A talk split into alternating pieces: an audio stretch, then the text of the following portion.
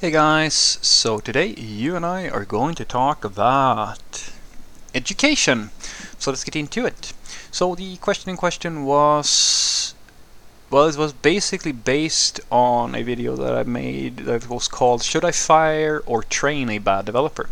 And the essence of that video is basically where I, I try to explain to the to like the employer in this case, I assume, or manager, that uh, it really comes down to what, where is the issue? Is the is the problem that they have pro- issues understanding a specific tool or something that is specific to the stack, or is the problem that they simply cannot code at the level which is needed? If it is a problem with a specific tool, yes, train them and educate them.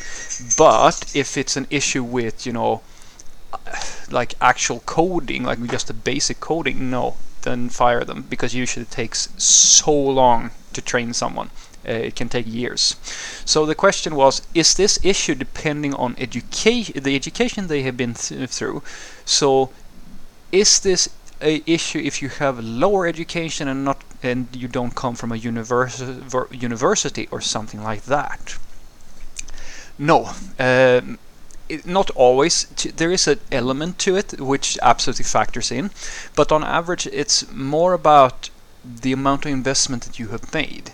So the thing that I like to tell people, which usually is on the uh, on the ball at the very least, is that the education background that you have, if you've gone to a university or if you're self-taught, that really only matters usually in the beginning. And the reason is very simple. Because before you have work experience on your CV, you're going to get judged primarily on your education, personal projects, stuff like that. And of course, a lot of it is going to come down to your personality type and like your passion and hunger for the for IT and all that good stuff. Uh, so that's when it matters. But when it comes to a mismatch in skill, it's usually more about this very complicated thing where you have an employer who needs something.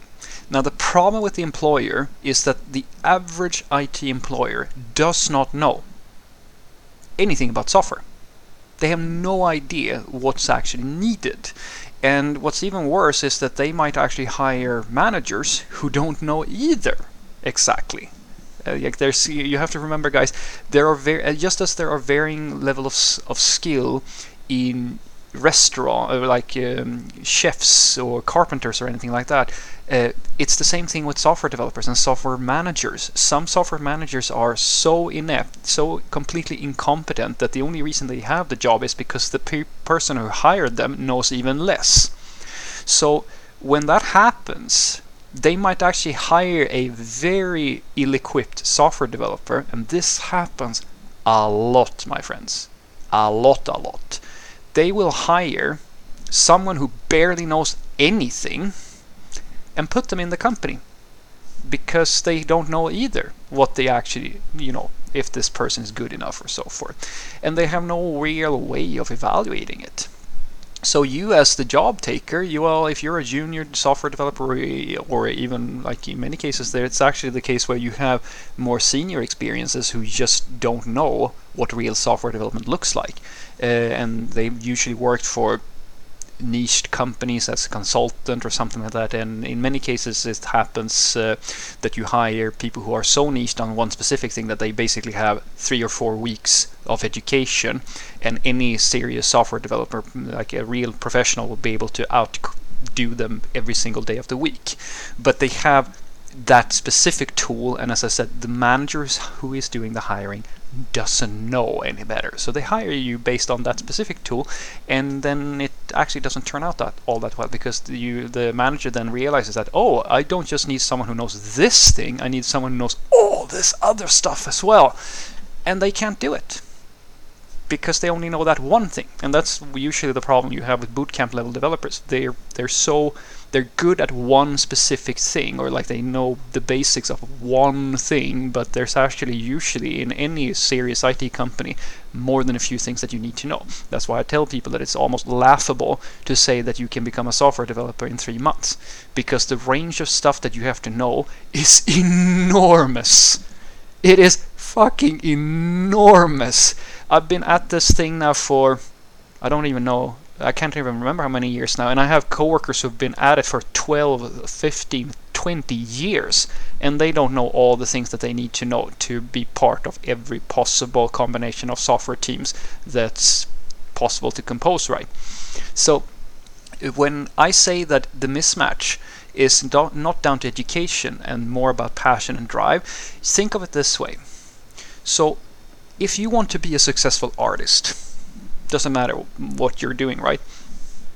If you only go to a school and you learn how to paint or how to play an instrument or something like that, and the only amount of practice you put in or the only effort you put in to your future as an artist is in class, well, it's very unlikely that you are going to get very far because your education is like the, the, the school is just going to teach you the basics. But for you to really shine as an artist, you actually have to invest a lot more than that to make any real headway. It's really going to come down to more your personal drive, your passion, and like how much time do you invest in your spare time, and like you know the overall overall efforts. It's but it, I mean that doesn't just go for artists. It goes for I mean if you're to go into business, it's the same thing. If you want a successful company, you can basically for you mean you you will have to work really really hard to make a successful business usually. And it's the same deal with us software developers. This is not a cookie cutter profession where you basically just go to school and then the school system or like the education system is so well made that you know if you just pass your courses you're now going to be a software developer if you're really lucky i mean i'm not saying that it can't happen but what i usually see is that the people who have that type of streamlined path they're either usually very talented like they they are gifted, which is a great thing if you're gifted.